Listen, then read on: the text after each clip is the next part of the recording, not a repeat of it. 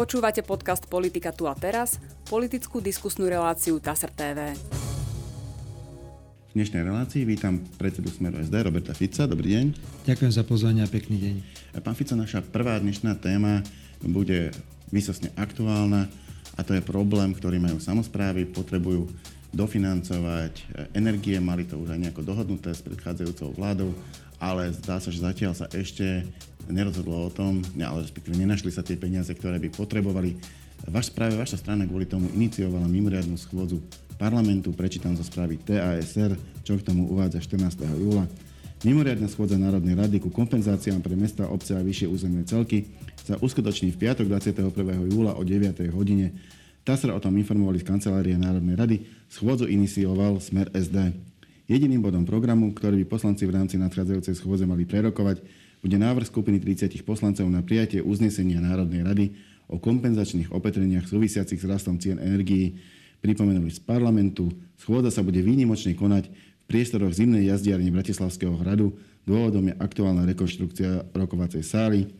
Premiér Ludovít Odor uviedol, že ochota pomôcť samozprávam s kompenzáciami vysokých cien energií zo strany vlády naďalej platí, ale v rámci možností štátneho rozpočtu. Zároveň zdôraznil, že vláda nedisponuje takými finančnými zdrojmi, aby kompenzovala samozprávam ceny energií. Parlamentom schválené zmeny rôznych zákonov totiž spôsobili výpadok rozpočtových príjmov.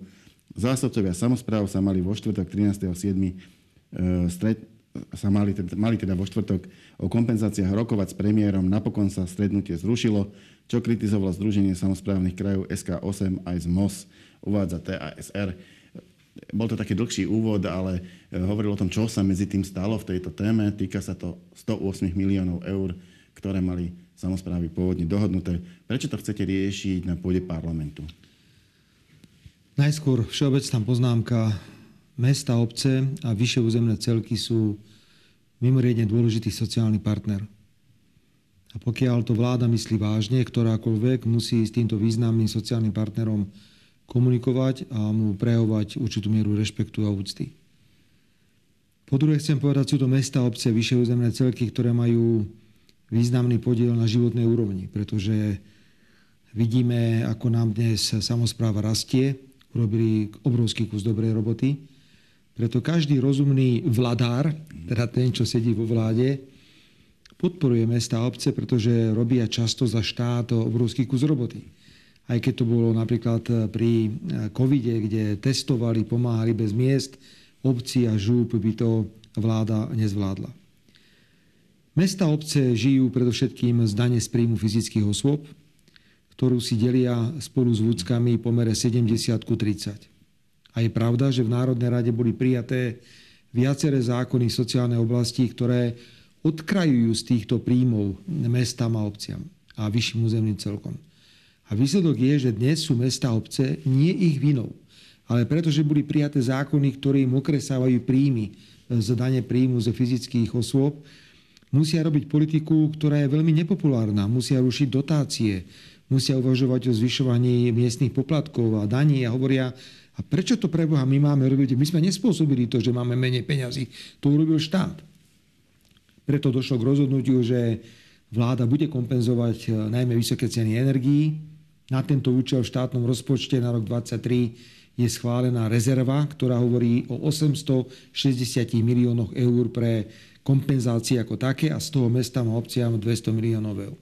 Ja som trpezlivo čakal, pozeral som, čo sa deje, komunikoval som aj s pánom Modorom a nechápal som, čo sa tu preboha v tejto krajine deje, pretože je to schválené v rozpočte. Tam sú peniaze je presne povedané, že pre mesta, obce a župy má ísť 200 miliónov eur. Tak som volal pánovi Odorovi, čo s tým idú robiť, lebo je tu nejaký tlak na mimoriadnu schôdzu.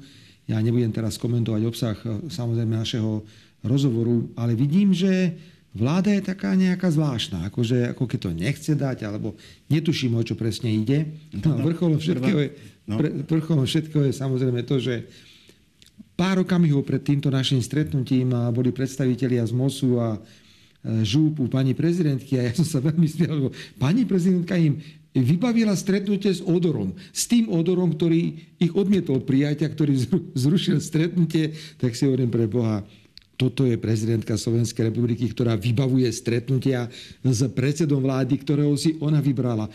Tak to mala urobiť. Mala takto zdvihnúť telefón. Do minúty, aj keby bol v Turecku odor, by bol býval, nabehol do prezidentského paláca, stál by v pozore na koberci a keby prezidentka mala rozum, mala povedať, pán predseda vlády, ja som si vás vybrala a ja vás žiadam, aby ste urobili toto, toto, toto a toto. A ona povedala primátorom, starostom a županom, že ja vám vybavím stretnutie s tým, ktorý vás ešte neprijala, ktorý vám nechce nič dať. Jediné riešenie, ja som to povedal aj pánovi Odorovi, poďme do parlamentu, parlamente musí Národná rada povedať, že to boli schválené peniaze, lebo to parlament schválil. Je to 200 miliónov, v prípade miest, obcí a žúb pýtajú iba 108 teda v úvodzovkách a nech sa nevyhovára pán Odor na všelijaké hotovostné problémy. Bol som 10 rokov predsedom vlády tak ako prezidentka mala zdvihnúť telefón a dať odora do poriadku, tak stačí, aby predseda vlády povedal ministrovi financií, pán minister financí, chcem od teba, aby si tých 200 miliónov, čo máš v rezerve pre mesta, obce a župy, urobil tak, že 108 z toho okamžite pridelíš týmto inštitúciám. Dovidenia, viacej sa nebudem s ministrom financií baviť, ale oni majú asi iné problémy. Takže schôdza bude v piatok. Dôrazne žiadame vládu, aby si splnila svoje povinnosti a svoje záväzky, ktoré má k mestám a obciam, pretože to no, je neúcta. Viete, viete, aký je tam rozdiel? E, totižto tá situácia nie je štandardná. E, v štandardnej situácii by vláda bola podriadená parlamentu. To znamená, parlament by mohol vyvodzovať aj dôsledky voči vláde v prípade, že by nerešpektovala e, jeho vôľu. Teraz to tak ale nie je. Vláda nemá, nemá, nemá vyjadrenú dôveru parlamentu v podstate sa zodpovedá prezidentke. To znamená, ona je ako keby ten silnejší hráč e, v riešení tejto situácie. Parlament môže prijať uznesenie, e, to uznesenie, ale čo ak ho nebude napríklad Dobre, potom, potom všetko zabalme. Pán redaktor, máme za sebou 30 rokov Ústavy Slovenskej republiky, ktorá bola prijatá v roku 1992. Prepačte za možno môj teraz e, hrubší slovník. Ja som hlasoval za tú ústavu, aj som bol pri príprave niektorej jej časti. Ale my sme nevedeli, že niekedy budú vládni, vládnuť idioti. Ako to, to teraz, to pri každom jednom rozhodnutí sme mali dať nejaký sankčný systém. Národná rada Slovenskej republiky je najvyšší štátny orgán najvyšší štátny orgán. Vláda mu vždy zodpovedá. Samozrejme je situácia veľmi zvláštna v tom, že nezískala dôveru táto vláda, ktorá bola postavená pani Čaputovou. Ale keď Národná rada schválila rozpočet, lebo Národná rada schválila rozpočet a v tom rozpočte je napísané, že je tam rezerva 860 miliónov, z toho 200 pre mesta a obce, tak vláda musí poslúchať. To je jedno, či je v demisii alebo nie v demisii a to sme teraz kde? Akože pán Odor povie, že to je nejaká národná rada a tam je nejaká pani prezidentka. Prosím vás, toto je demontáž štátu v priamom prenose. My nemáme strane, inú možnosť urobiť. Na druhej strane, ako on to nejak definitívne nevylúčil, uh, hovorí, že je problém s peniazmi, čomu a inak aj verím uh, pretože jednoducho tie deficity sú veľké uh, rozpočtové a sú už niekoľko rokov po sebe. Pán redaktor, aký je problém s peniazmi, keď požiadali americké ministerstvo obrany o cenovú ponuku na nákup zbytočných 12 vrtulníkov, kde budeme platiť 350 miliónov eur. Aký je problém s peniazmi? My hovoríme o 108 miliónoch eur pre ľudí. Veď ten starosta, ten primátor a ten župan si to nezoberie domov do kuchyne. On to použije e, na dedine, aby jednoducho v meste použije to v tej župe, aby aspoň ako tak zabránil zdvíhaniu miestnych poplatkov a daní. Ale na druhej strane treba kúpiť od Američanov úplne zbytočné vrtulníky ktoré pôsobia predovšetkým eh, v oblasti, eh, kde sú moria. Na nič nám to nie je. Len aby zalepili oči kvôli miginám, tak sa rozhodli, že to idú kupovať. Tak teda nech nerozpráva, že nemá peniaze. Keď podporuje a požiadal americkú stranu, aby mu dala cenovú ponuku na 340 miliónov eur a tvrdí, že na to majú peniaze v nejakom horizonte 2-3 rokov, tak musia nájsť 108 miliónov, lebo týchto 108 miliónov je pre ľudí. Toto je pre Američanov, to je ten podstatný rozdiel. Takže ja neverím Odorovi v tomto ani polslova. Ale môže to byť iba prvých 108 miliónov. Ak som správne pochopil, mal som v tejto relácii pána Michala Kaliňáka z Hlasu a ten, e, ten tvrdil, že e, ten problém samozprávy je oveľa hlbší, že toto je len nejaká prvá pomoc e, s energiami. My musíme urobiť nejakú inventúru. Ja som na stretnutí, ktoré sme mali so ZMOSom, povedal, že nová vláda, ktorá príde, ja neviem, ako tá vláda bude vyzerať. By si mala sadnúť so sociálnymi partnermi, to by malo byť prvé rozhodnutie vlády. A medzi najvýznamnejších partnerov v tomto duchu budú práve patriť mesta, obce a vyššie územné celky, lebo ako som už povedal, významne sa podielajú na tvorbe životnej úrovne ľudí. A musia, musí sa urobiť inventúra. Musíme sa spýtať, e, bolo vám všetko zaplatené, pokiaľ ide o COVID, e, Aké ste mali škody spôsobené tým, že prudko išli ceny hore energií? Čo sa stalo tým, že boli prijaté tieto zákony? Musí sa stanoviť nejaká suma peňazí a dohodnúť sa nejaký rozumný princíp. Ale teraz ide o záchranné koleso. Oni majú naozaj problém, tie mesta, obce a tie župy. Tie peniaze musíme dať v tomto okamihu, ale ostatné už musí byť predmetom normálnej dohody medzi vládou a mestami a obcami v budúcnosti. Ale novou vládou, pretože vidíte, že táto vláda v podstate nerobí nič. Jediné, čo robí na každej vláde, pán redaktor, prepačte, na každej vláde je takmer povinný bod. Vojenská pomoc Ukrajine, nákup zbraní, vojenská pomoc Ukrajine, nákup zbraní. Na to snáď sme nechceli túto vládu. A preto o tom to je. Preto prezidentka oklamala celý národ, keď povedala, že voľby majú byť do júna potom súhlasila s 30. septembrom. Viete prečo? Aby mohli kupovať vrtulníky. Aby mohli od Američanov zobrať 164 koliek, ktoré si my sami vieme vyrobiť e, na Slovensku. Aby na Ukrajinu všetko mohlo ísť. O tom bol celý termín 30. september. Aby táto vláda nemala žiadnu kontrolu, aby si mohla robiť, čo chcú. A oni si robia, čo chcú. Minule bolo schválené na vláde asi pred troma týždňami, že vojenská pomoc na Ukrajinu 4,2 milióna eur. Neidentifikovateľná. Čo to bolo? Ako je možné, že oni si takto rozhadzujú tam peniaze na Ukrajinu a príde problém 108 miliónov eur, 108, čo je z pohľadu vrtulníkov jedna tretina. A dobre, že to nie je revolúcia. Ja si myslím, že Národná rada by v piatok mala jasne povedať, že tak počúvajte vy fešáci, pani Čaputovej v tej vláde. Ale vy máte nejaké povinnosti. No čo, keď vás ani nebude dosť? Uh, je, predsa len je leto, množstvo poslancov nemusí neviem, byť Neviem, ja som, počul, ja som počul zatiaľ iba Sasku, že nechce prísť, ale pre nich to je typické, majú dovolenky, výlety a neviem, čo všetko k tomu patrí. Potom nech sa nečudujú, že niekde sú na piatich hraniciach. Áno, treba rešpektovať, že to je mimoriadná schôdza. Ľudia majú naplánované nejaké veci, aj poslanci Národnej rady majú e, nejaké právo na súkromie. Ja predpokladám e, to, čo počúvam, napríklad Smerodina potvrdila účasť, e, Hlas potvrdil účasť. My budeme vo väčšine, my tam budeme mať určite nad 20 poslancov. Ja predpokladám, že ostatná opozícia príde. Ja si myslím, že ak majú štipku rozumu, tak v parlamente bude 80-90 poslancov a budeme môcť to uznesenie prijať. Ale my musíme dať jasne najavo aj prezidentke, aj jasne najavo aj vláde Slovenskej republiky, že toto, čo robia, to je rozklad ústavného systému Slovenskej republiky.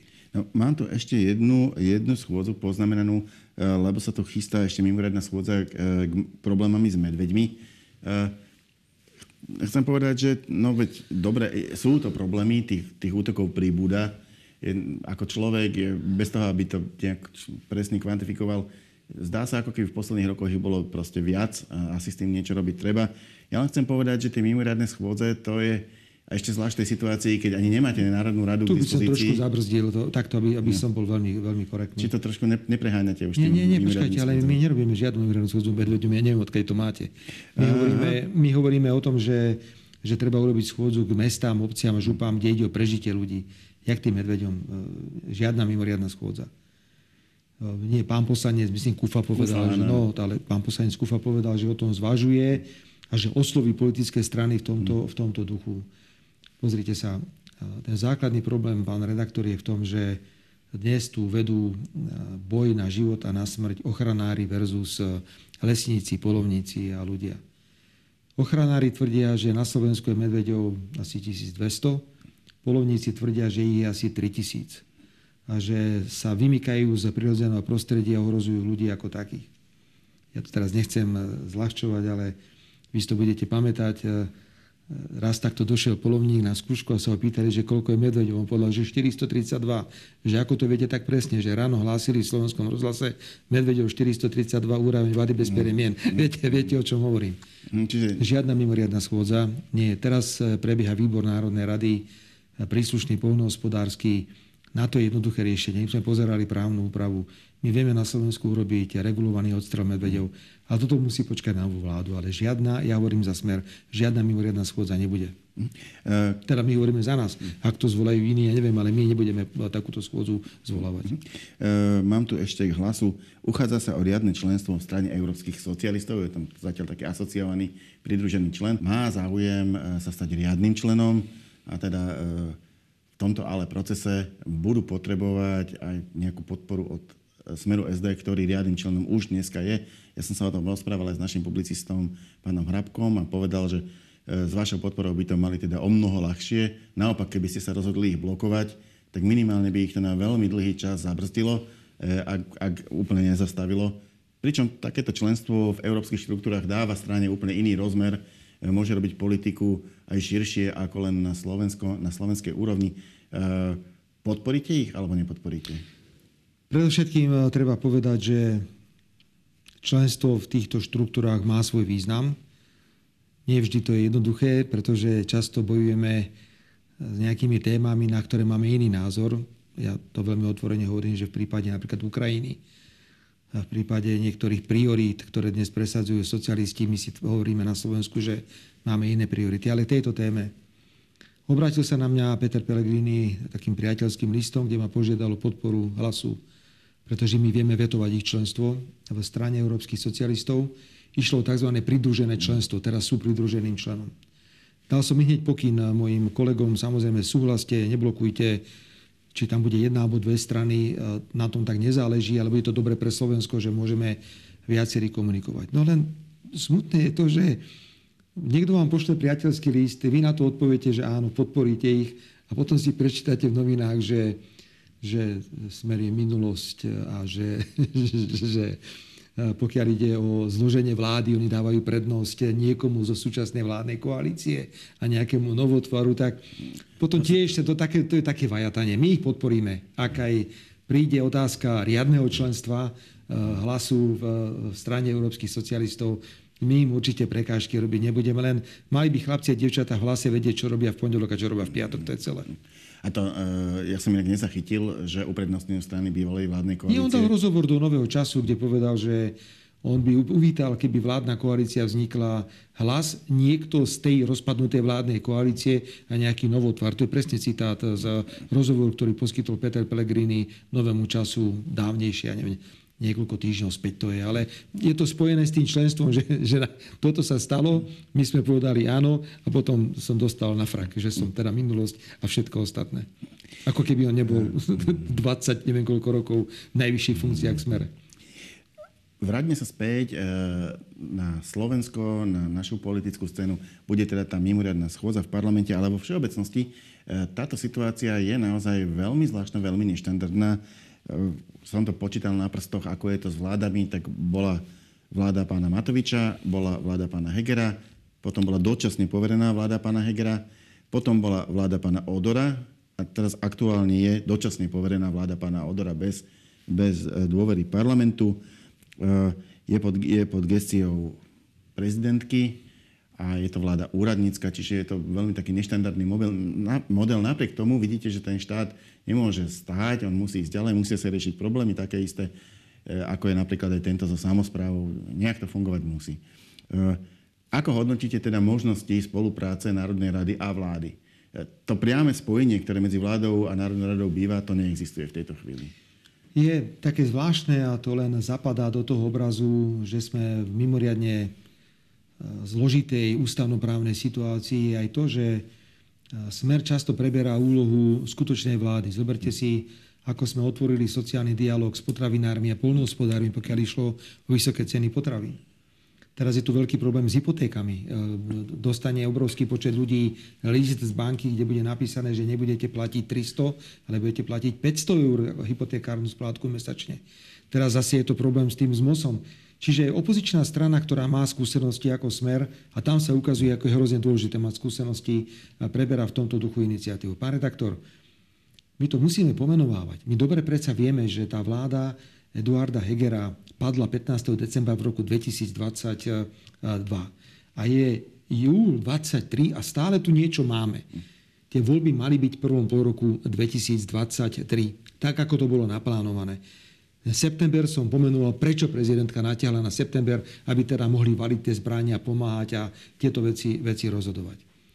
Pre smer je to dobré, z hľadiska možno podpory verejnosti, ale pre krajinu to nebude dobré. Pamätáte si môj výrok, keď som povedal, keď tie voľby neboli v júni. Slovensko v júni bolo v zlom stave.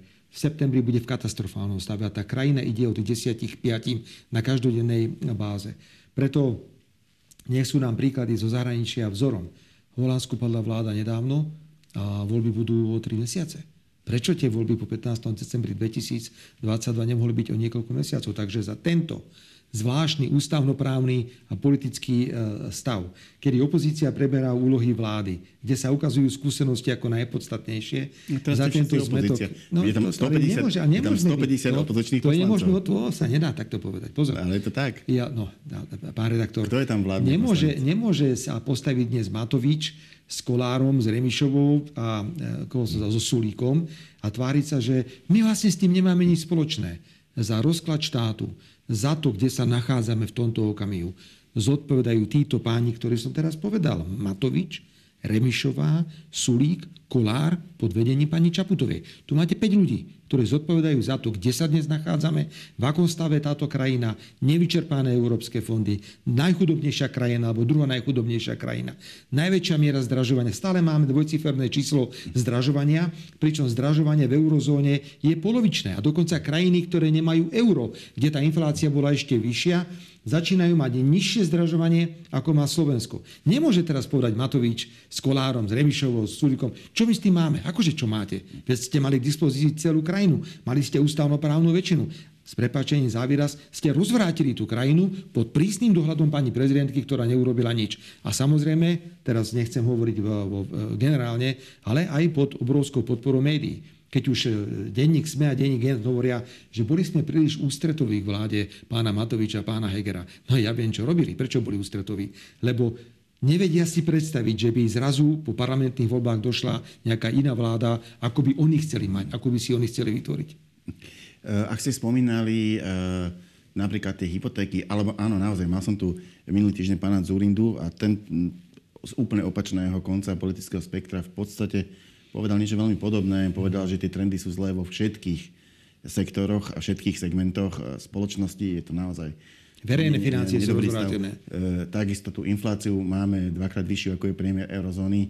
To znamená, on na rozdiel od vás je spokojný aspoň čiastočne so zahraničnou politikou, ale inak s ničím. E, druhá vec je, že jedna vec je pomenovať nejako stav a druhá vec je začať ho nejako kúsok po kúsku riešiť. Spomínam si tu dve veci, ktoré ľudí určite veľmi trápia. Jedno je to zdražovanie, ono sa prejavuje špeciálne v potravinách a potraviny vždy najviac trafia e, tie najchudobnejšie vrstvy obyvateľstva, lebo tie majú najväčší podiel zo svojich, zo svojich výplat, ktorý dávajú na potraviny. E, to znamená, aký máte recept po voľbách, čo by ste s týmto chceli robiť? Predovšetkým e, my sme od roku 2021 upozorňovali, že pozor, energie, potraviny budú obrovským problémom pre Slovensko. My sme zvolali 8 alebo 9 schôdzí. Všetky schôdze boli zamietnuté, pokiaľ ide o nárast tým potravín. Tak sme začali sociálny dialog s potravinármi, s obchodníkmi. Boli prijaté prvé tri základné zákony. Jeden hovorí o odpustení odvodov pre prvovýrobcov na 6 mesiacov, to je významná pomoc. Druhý zákon dáva vláde obrovský nástroj, pokiaľ ide o cenovú politiku. Už dnes, keby vláda chcela, má v zákone o cenách možnosť povedať, že je tu mimoriadná situácia s potravinami a vláda môže prijať riadne regulačné opatrenia aj vo vzťahu k obchodným reťazcom. Ale oni neurobia... Zastropovať ceny. Napríklad. Ale oni neurobia, neurobia absolútne, ale že absolútne nič. Treba si uvedomiť, že tu je pozitívny faktor, a to je priebeh žatvy.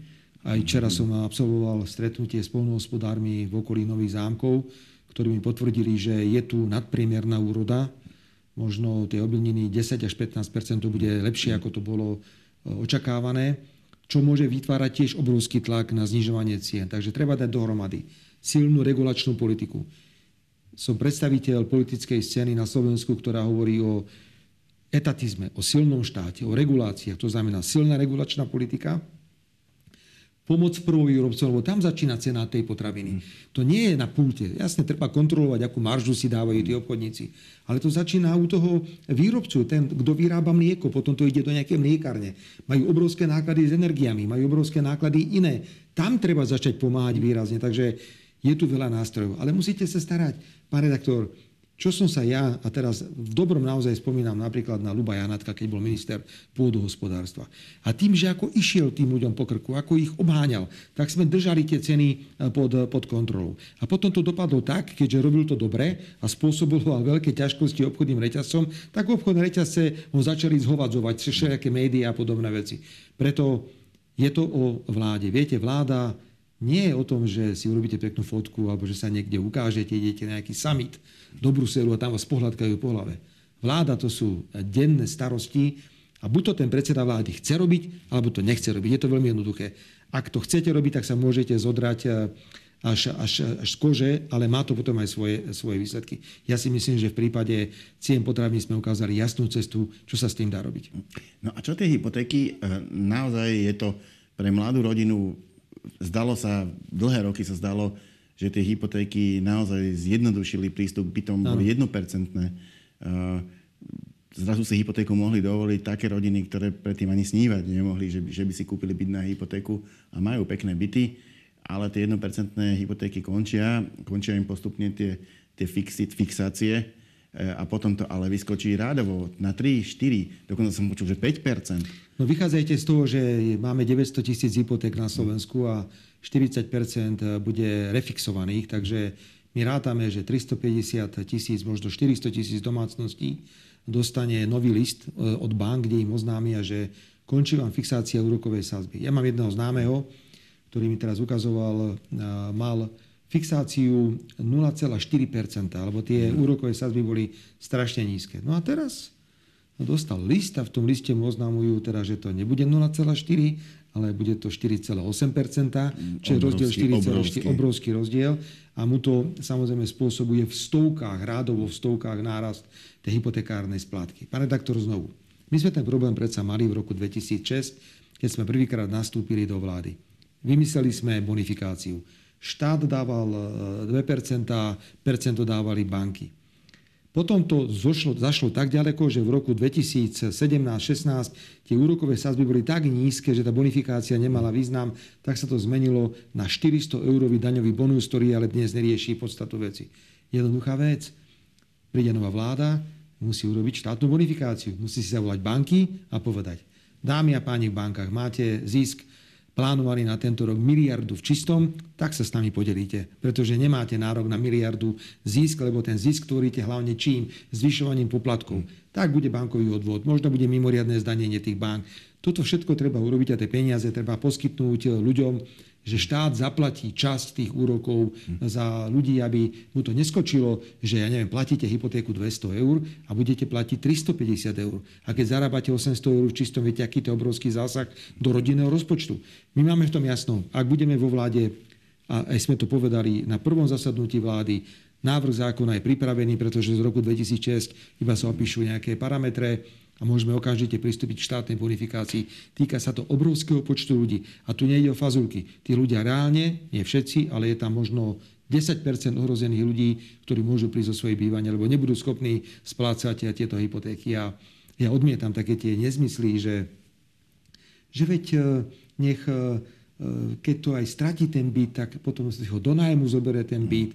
Počul som, že reverzné hypotéky od Zurindu, od Mikoša tí by radšej mali títo zombici zostať tam, kde sú, pretože viete, čo je reverzná hypotéka. Oni hovoria dôchodcom. Pre, pre dôchodcov. Aha, hovoria dôchodcom, že, peniaze, že, ty, ale... že celý život platí hypotéku a keď ju máš splatenú po 30 rokoch, tak potom ten byt predaj banke, banka ti dá buď jednorazovú sumu, alebo ti bude mesačne vyplácať nejakú rentu a ty budeš bývať v nájme vo svojom byte, ale neurážajme tých ľudí týmito nezmyslami. Štát musí pomôcť. Ja si myslím, že ten mechanizmus bol funkčný, bol úspešný. Nič nové sme nevymysleli. Myslím teraz, keď to hovoríme, ale my sme to vymysleli v roku 2006, keď sme prvýkrát nastúpili do vlády. Toto bude jedna z významných priorit. E, na záver e, mám ešte dve otázky. Jedna je taká, ako keby dávam každému tú možnosť pred koncom debaty krátko zhrnúť základné priority predvolebné, to znamená, s čím idete do volieb, čo smer ponúka svojim voličom. Tri body by som povedal, pretože tu nie je priestor na rozberanie volebného programu.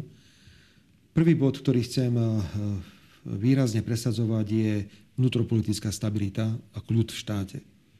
A to bude založené na našich skúsenostiach, ktoré máme a na tom, že opäť sa vrátime k silnému sociálnemu dialogu. Čiže my musíme tú krajinu ukludniť a musíme sa baviť s sociálnymi partnermi, čo ideme ďalej spolu robiť.